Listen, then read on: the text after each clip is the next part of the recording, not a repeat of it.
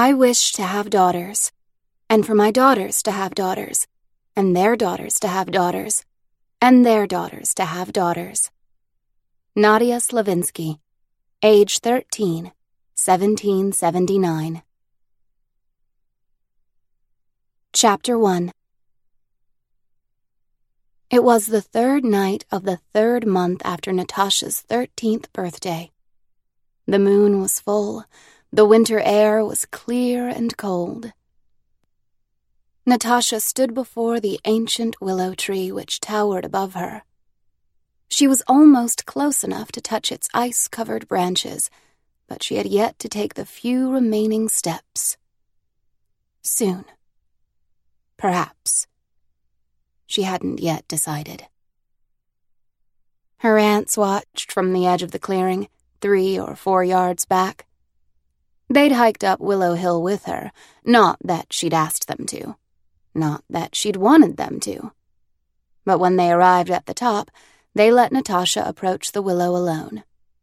Also, they stopped bickering. They stopped talking altogether. The silence was a relief, but unnerving now that the moment was here. Do or don't. Do or don't. Do or don't. Natasha heard the thrum of her pulse. She sensed the rise and fall of her chest. She felt acutely self conscious.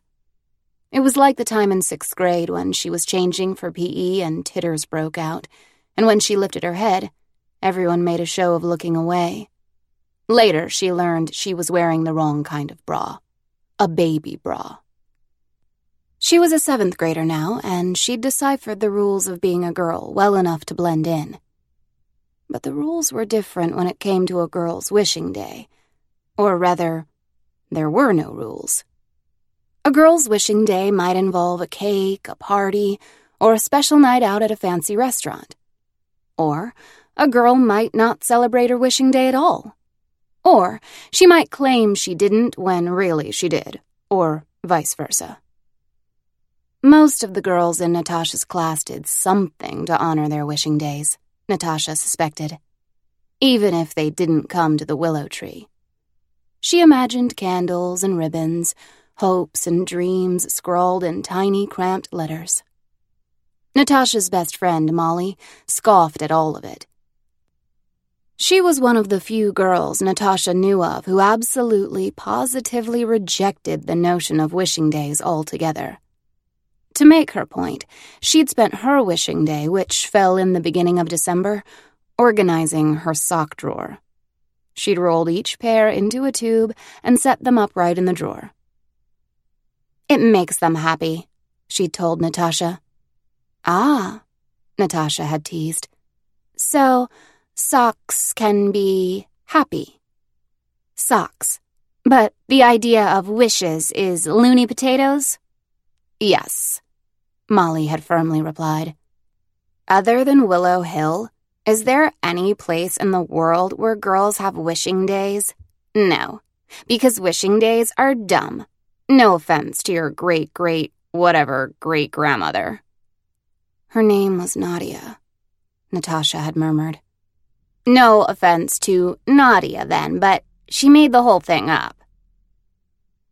Molly had paused, She'd taken several calming breaths, quite obvious calming breaths as Molly enjoyed being dramatic. Then she'd smiled. But I know your wishing day is coming up, so guess what?